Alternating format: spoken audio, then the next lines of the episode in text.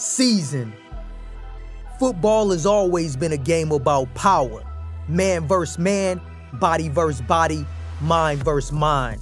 Chess at a dead sprint. Those who play it or coach it know the feeling they get with a big hit or a touchdown or the seconds right before a championship win. You can see that need for power by looking into a coach's or a player's eyes as they call in the next play. There is a fire to be in control, but not all power is good. Join us for this first series of Seasoned as two young coaches go headstrong into the smoke looking for the fire where others see no light.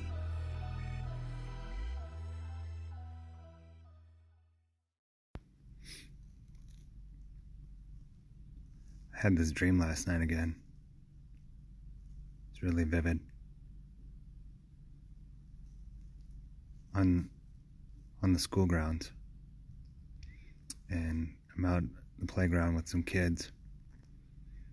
And I see down the street coming this car. It's like a bigger car. Kind of tinted windows. and I know there's something wrong with the car. It's driving fast towards the playground. And it's like an intense scene. I tell like the kids like I'm everybody just like for themselves and they kind of take off running. These guys pop out. There's no real place for me to run and I try to run and I try to dodge and I try to like just get out of the way. And I can't, I'm too slow. And I feel these shots go through me. And they burn. They burn inside my chest, and I can feel and I know that this is the time. This was my time. Like this. And I'm so sad because this wasn't supposed to be my time. Wasn't supposed to end this way. But I knew it was going to end this way.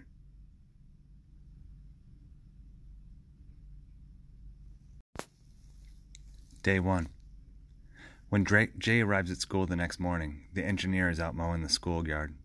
Cool morning, fall breeze wafts the smell of something unique only to this time of the year. Yes, grass grows in this climate in the spring, and it is cut all the way through the summer. But each season has its own unique smell and its own unique textures. Spring grass is super green and bursting with moisture. When cut during that time of the year, the spring grass aroma is a mixture of wet grass and gasoline oils. Lawnmowers, freshly lubricated, getting worked extra hard with the dense new grasses of the year. Spring grasses compete with budding trees, flowers popping from the ground, barbecues, rainstorms. Summer grass becomes brittle, brittle and dry, and the aroma is unrecognized because people are focused on the heat in the air, the sweat on their face, and the taste of salt in the sides of their mouth. Fall grass means something different. As temps cool down, the grass grows strong again. This cut, this fall cut is aroma and has no competition. Fresh haircuts and fresh landscaping as the students arrive back to school. The smell indicates the fresh start of fall. For Jay, it is a reminder of a new football season. For football players, get a stronger dose of this earthly element to the game. They get this dose after stretching in the dew-soaked grasses at early morning practices during two-a-days, digging their cleats in and running wind sprints up and down the field, inhaling great gas of freshly cut oxygen-creating plants, getting their heads slammed face first in the sod after taking a huge hit from an opponent. The face mask connecting them with huge chunks of grass inches from their noses and mouths as the player attempts to pry off what best they can before going back to the huddle. The smell of fresh grass inspires those who are, those who are successful in the game and creates anxiety in those who are not.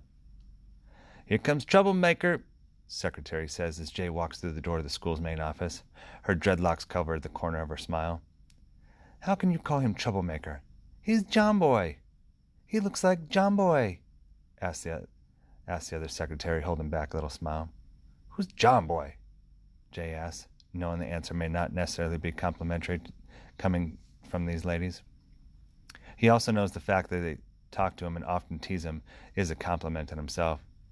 The secretaries are usually hailed in more comparison to disgruntled postal workers than the front desk hospitality agents. John Boy? From the Waltons? You don't know about the Waltons, John Boy? The secretary continues acting out a scene from the Waltons, playing both parts of Mama and John Boy. What, Mama? How'd that door get locked? Well, it just did, I reckon. Secretary one laughs at the imitation. Both of them want to team up on Jay, flatters him. No, no, he's troublemaker. Cause that Dennis the Menace hair he's sticking up out of the back of his head. Jay smiles as he walks by, licking the hand his hand from palm to fingertips and pretends to push down the cowlick as only his mom could do. The cowlick has been there as long as he can remember, and for all he believes it will be there till his hair is all gone. It's always been a part of him, no matter how many moms, aunts, and grandmas have tried to stick it down with saliva before entering a church or restaurant. Does it represent trouble to him? Might as well, he thinks, as he walks down the hall the, by the principal's office.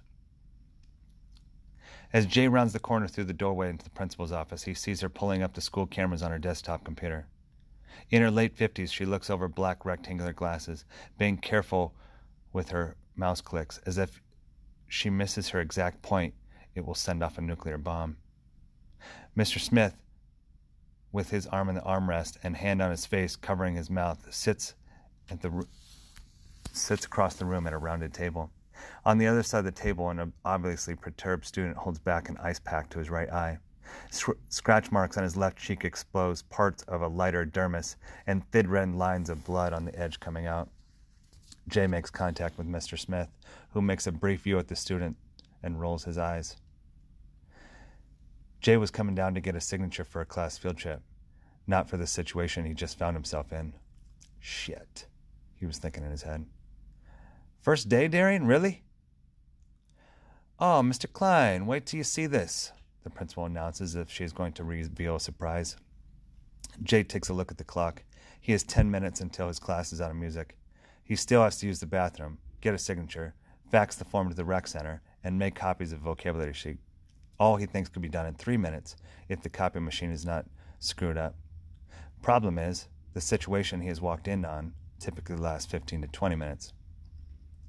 Darian is not in Mr. Klein's class, but he's directly connected to Jay because Darian has made a point since beginning of school to tell every teacher in the building he's the best tackle football player in the school. And that he did not play flag because he knew he was too tough for that. And now that there's a tackle football team, and this is the start of his pro career, that they will be kissing his ass once he gets that first contract. Dude, Jay sighs. Let me guess, Davion? He tried he asked, trying to find out who put the beating on Darren. Nope, Smith answers. Jay thought a fight with Darian's best friend would be an obvious choice. In this school, friends get on each other's nerves all the time, push things too far, are the first to fight back, and after some key delivered punches, are the first to quit in a fight. Enemies rarely quit. Sitting in the principal's office after fighting your best friend is still better than sitting in a seventh grade English class when you read at a grade level equivalent of a third grader. With the look of irritation about how big the list of suspects could be and the little amount of seconds he had left, Jay steps forward to the principal's computer as the video from the hallway started to present the incident. Star- sorry, I went too far forward. I thought the fight was at 10:15. It was at 10:10, the principal said out loud, but she was really talking to herself as she rewound the footage, still not used to the technology. As the bodies on the screen moved backwards, a pile of people joined in, but the pile opens back up again to reveal the original two who caused the ruckus that ended up on the floor. What? Jay said with a surprised and awkward smile as he leaned in to view the screen. You fought a girl? Ass whooped by a girl, Mr. Smith followed up, clearly emphasizing the word whooped as he looked at Darian. Jay's eyes followed the movements across the screen as two people, Darian and Uniqua, threw punches, grabbed clothing, and flail rims across the hallway until the entanglement of, of legs brings them both down crashing to the tile floor, both trying to twist and gain leverage on the other so as to land onto the opponent and not onto the concrete floor, awaiting the force of the two bodies. Fuck that bitch. That ain't no girl. That bitch is huge. Darren retorts, moving his ice pack across, his, across the scratches on his face. Darren already knows he's going to be suspended for fighting. Adding swearing to the su- suspension form will add no extra days. like adding a shoplifting charge to a grand theft auto indictment. She looks like a man, too. Darian tries to continue to add to his side of the self defense plea he had been working on before Jay arrived. She jumped me. I was trying to find no girl. I was just trying to defend myself. In his head, Jay sort of felt what Darian was saying in regards to battling a large person. Uniqua was a big girl, no doubt. An eighth grade girl at 5'10, 185 pounds of bulk muscle. Acne was setting into Uniqua's facial structure, and she was overall a middle school girl not happy with her looks, her size, her family, a living situation with her new stepdad, not to mention this Darian fucker in her class who does not shut the fuck up. And she was the last person Jay himself would ever want to tangle with in the school, boy or girl. Jay was smart enough not to, Darian was not. So let me repeat what Uniqua and others quoted said you said before she jumped you. Mr. Smith pulls out his notebook and starts to recite the dialogue written, and at the same time reviews what he wrote on the 84 suspension form on the table in front of him. While classroom teacher trying to unlock door coming back from art, Uniqua, Darian, leave me alone. Darian, you ain't my mama, I'll do the fuck I want to. Uniqua, don't talk to me that way. Darian, shut up, bitch, before I slap the monkey off your face. Teacher, enough back there. Then Uniqua appears to cross her arms on the camera and squint at you, and you say, Darian, better stop mean mugging me or I'll knock your ass out right now. I ain't afraid to hit no girl. Mr. Smith speeds up his words to finish the report. Of which then Uniqua then gets a 10 foot run with her right fist in the air. You start to run away, then bumped into Donovan with no way to get locked up and taken down and continue to throw punches, pull hair, and try to go back at Uniqua even after the middle school teachers have broken up the fight and taken Uniqua to the health office crying. I told you that ain't no girl. That bitch is a man. Darren wants to continue to justify his defense, stating more about Uniqua's big stature and mus- masculine looks, but Jay interrupts. I'm going to make this easy. No warning, this this is too far. I don't have the time to deal with this all season. Don't come to practice today. Jay wants to add the part about being weak, too weak for his team, but decides against it as Darian now not being on the football team will have to expend his energy somewhere else. Jay does not need that focus to be on him. Can you sign this? Jay asked the principal, handing her a pink form. Free field trip. The principal signs without looking, continues to focus on the computer screen and chicken pecking, typing at the keyboard. Jay continues back out through the main office, the way he came, and sees his class lined up in the hallway. Jay starts to calculate the time before he'll get another chance to use the bathroom, or at least piss quick. Can he hold it or bail into the bathroom and get whatever he can before the class gets rowdy during the unstructured transition time? After seeing what can happen in just 20 seconds in an open hallway, not wanting to be back in the office in 10 minutes, Jay chooses to wait.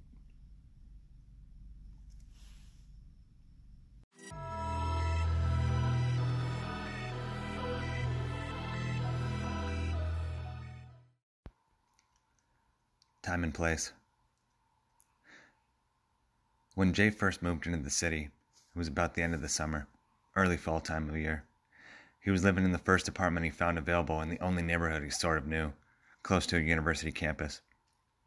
At night, he was surrounded by new sounds of sirens, drunk college kids staggering home, and people speeding around the neighborhood looking for last second parking spots, spots, which rarely existed.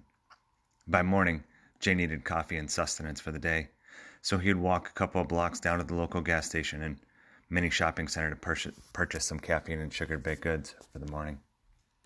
One morning on his way down to Walgreens, he heard whistles blowing in an order that Jay immediately connected to running in place and doing push ups on the whistle prompt.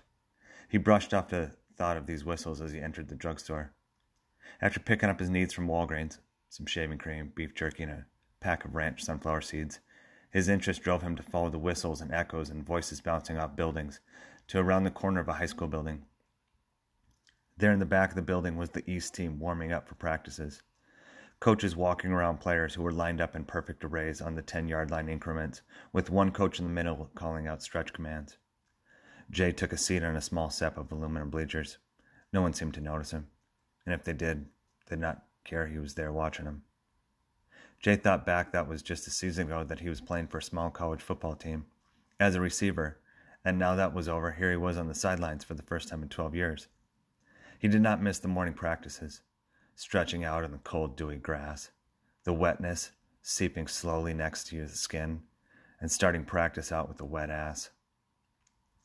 As the practice progressed, Jay sat back and put small flower handfuls of sunflower seeds in his mouth. For 45 minutes, nothing about him really moved except occasionally, occasionally his head slightly to the side to spit out discarded sunflower seeds and return back to viewing position. Viewing from the side of a full practice was comforting to him. For the last 12 seasons of his life, he had known nothing other than being an active part of the practice, following routines, working to the body until just before collapse, always preparing the mind for the next battle on Friday nights or Saturday afternoons, constantly visualizing the next opponent, thinking like a gladiator. Now, Jay did not feel the pressure of the next game. He did not have the next opponent to have the anxiety over. It was like having nothing to do on a vacation day during the work week. Sitting back watching everyone else rushing around like ants with objectives on their mind while you sit back with time to spare. This feeling would only last him another five minutes. After water break, whistles blew and players broke into smaller groups at clearly assigned areas on the field. One group settled in front of Jay's spot in the bleachers.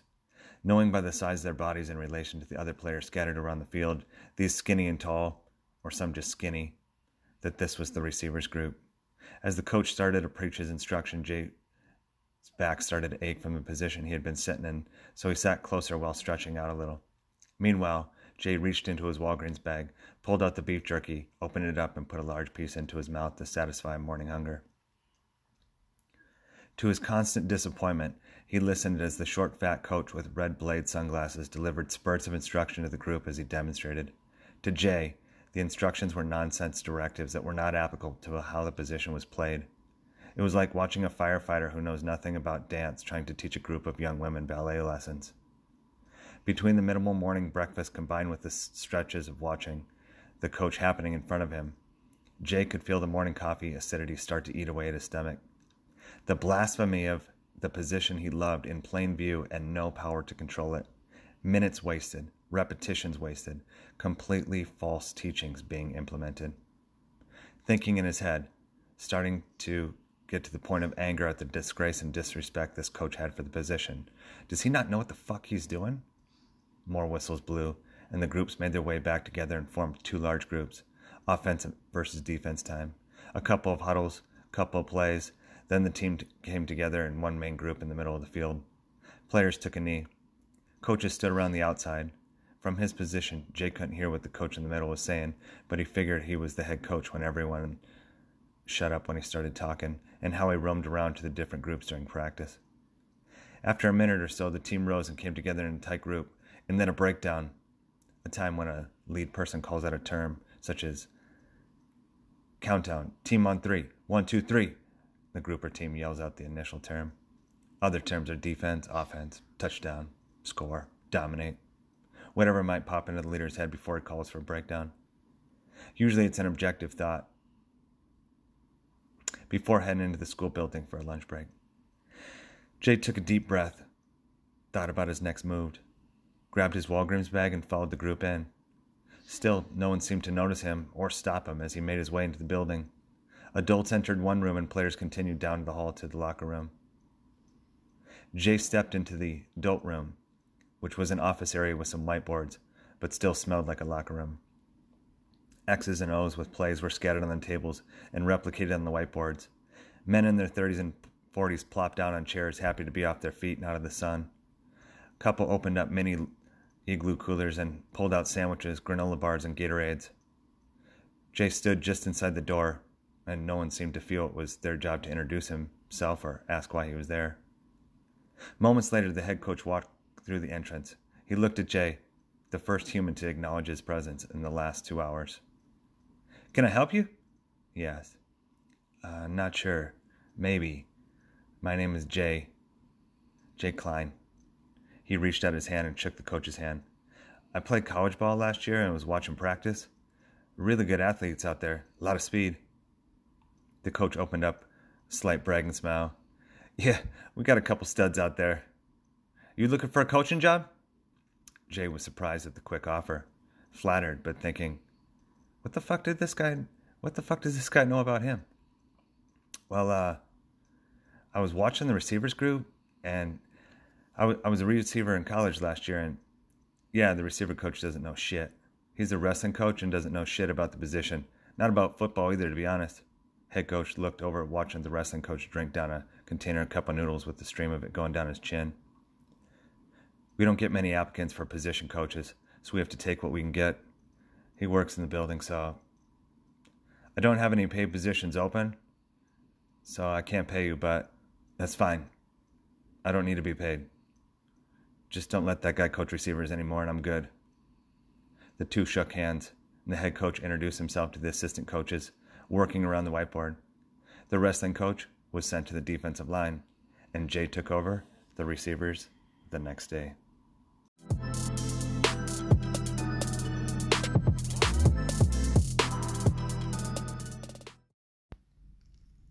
Leagues. Within two seasons, he was running the junior varsity and in charge of recruiting. Recruiting for football was illegal in the state, but the only places it could really happen was around the city. City teams had been horrible for the last 20 years, so no one really cared and no one really gave the rule any attention. On the other side of the city limits, suburb teams with political power and good football teams often walked the line, and every couple of seasons picked up an all American city recruit that would fit into their system, but not so many that recruiting red flags would be raised. Farms towns did not have this advantage to recruit athletes from other towns. The distances were too great, and the red flags were four times brighter. The farm towns had their own, own bigger worries, such as a busted drinking party could take down the whole football season. In the city, where drugs and alcohol addictions, domestic violence, and gangs ate the city from the inside, cops didn't care about breaking up a high school drinking party because they often didn't exist. They didn't exist because it was not schools that had the parties, it was neighborhoods that had the parties. The city was given free rein to drink, smoke, and do whatever you wanted to do because no one connected the pot smoker with an athlete at the high school. To get that sort of athletic violation, the athlete would have to get caught smoking or literally selling weed on the school grounds. In this city of school choice, students could live anywhere and attend anywhere. It was not just a matter of how many buses, it was just a matter of how many buses you wanted to take to get to the school. For those who did not care, they usually just went to the closest high school to, in their neighborhood. For those who wanted to be recruited, Jay had a spot for them.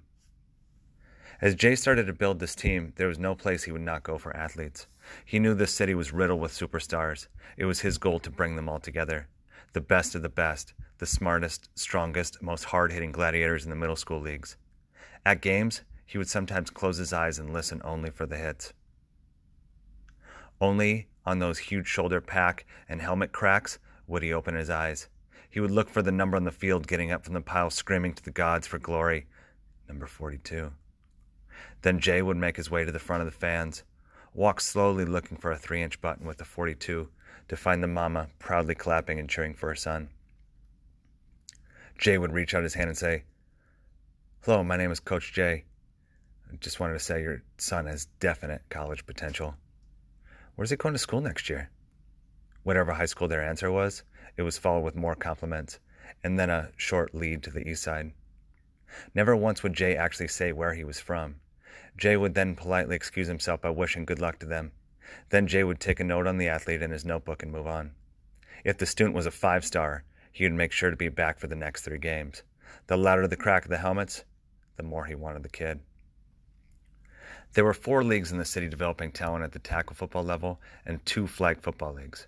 Jay knew them all well. The flag football teams were the rec department and the local YMCA leagues.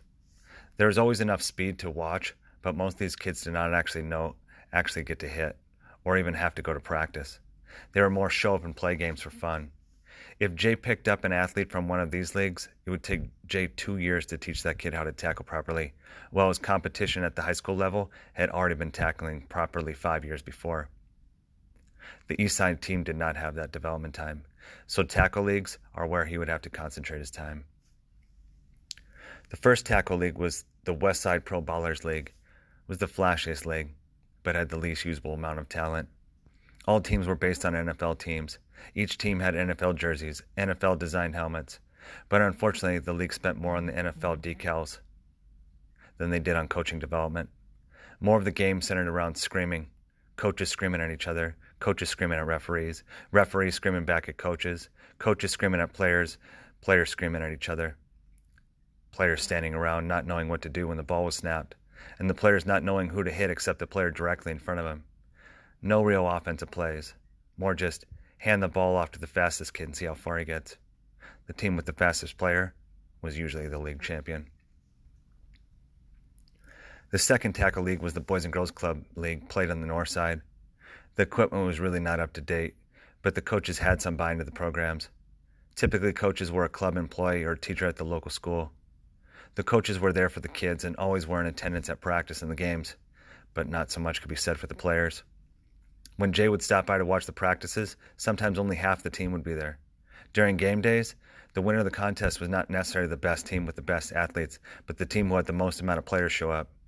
Stamina would eventually wear down even the best athletes, and eventually the fastest two were out of breath, too out of breath to catch the well rested. This league, however, produced athletes, strong, fast, and a sense of how the game was played. The fallback, though, was that the students' grades did not matter to playing time and academic eligibility. Often the badass players with immense football talent had just as badass academics and attendance at the schools they attended. No one cared, though. Most people were, were happy they were just off the streets and not causing trouble. Teachers and administrators did not even know they were football players, and because of that, never tried to stop them from playing because of poor academics. When they would be held accountable in high school, they would make the summer workouts. They would be stars their freshman year. But once they started failing classes in high school, they would be suspended the first four games of the next season. Most would drop out of summer workouts and quit before their sophomore year, destined to use their athletic talents only for street hustle basketball. League number three was the Southeast Region All American Football League, a league with a reputation as big as the name and plenty of cash to develop the best branding. Each team in the SRAAFL was hosted by a regional high school. The conferences north and south were spread across the th- surrounding s- suburbs, a couple rural farm teams with farm boys, and two city teams. The suburbs, altogether with around half a million people, made up 18 teams. The city with over 750,000 people, had two teams. The suburb teams were well coached and equipment was well maintained. Nothing was overly fancy about this league. Good players, good coaches, good referees, good fans, good concession stands. For eight weeks, teams would travel four times and have four home games.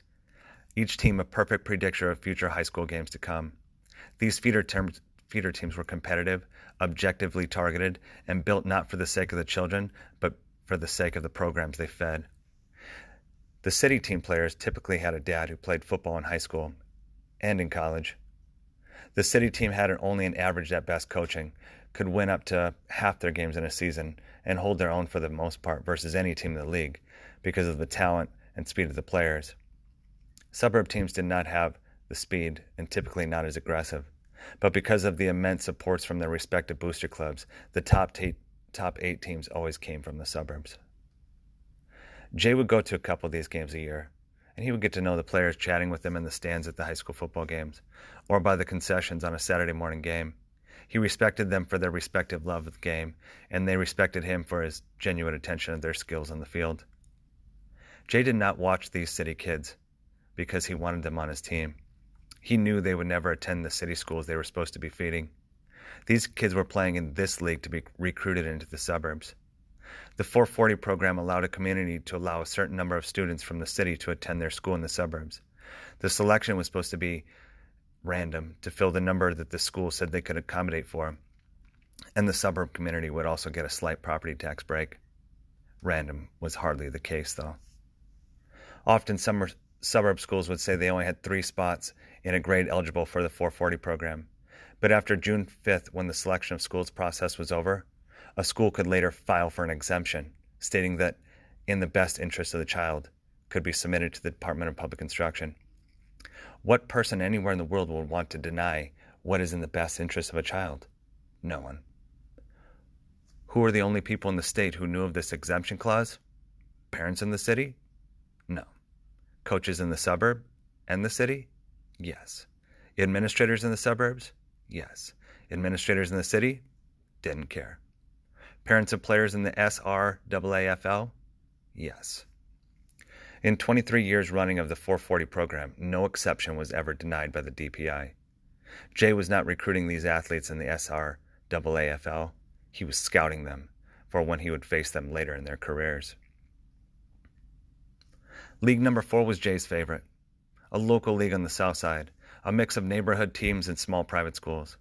Season after season, no team ever dominated. Cousins often played with each other, sometimes even better for friendly family competition, against each other. The league was well run by a group of old timers. Old timers that believed football was a game for boys to grow into men. Values, respect, and sportsmanship, and also importantly, fun were at the base of this league.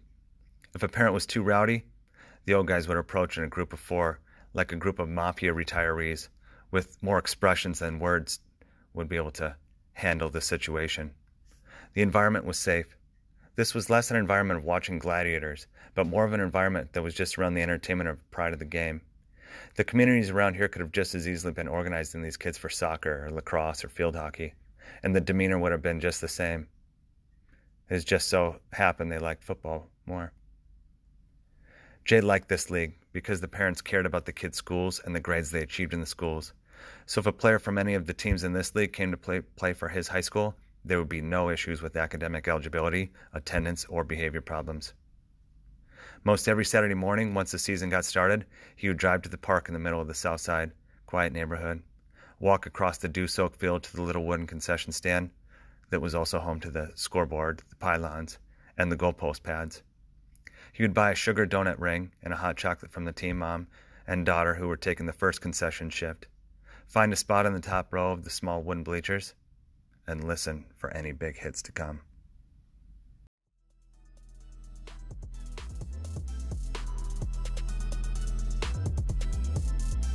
Thank you for listening to this episode of Seasoned. Please subscribe wherever you listen to your favorite podcast so you never miss the next episode. And of course, we appreciate any shares to others who might like Seasoned.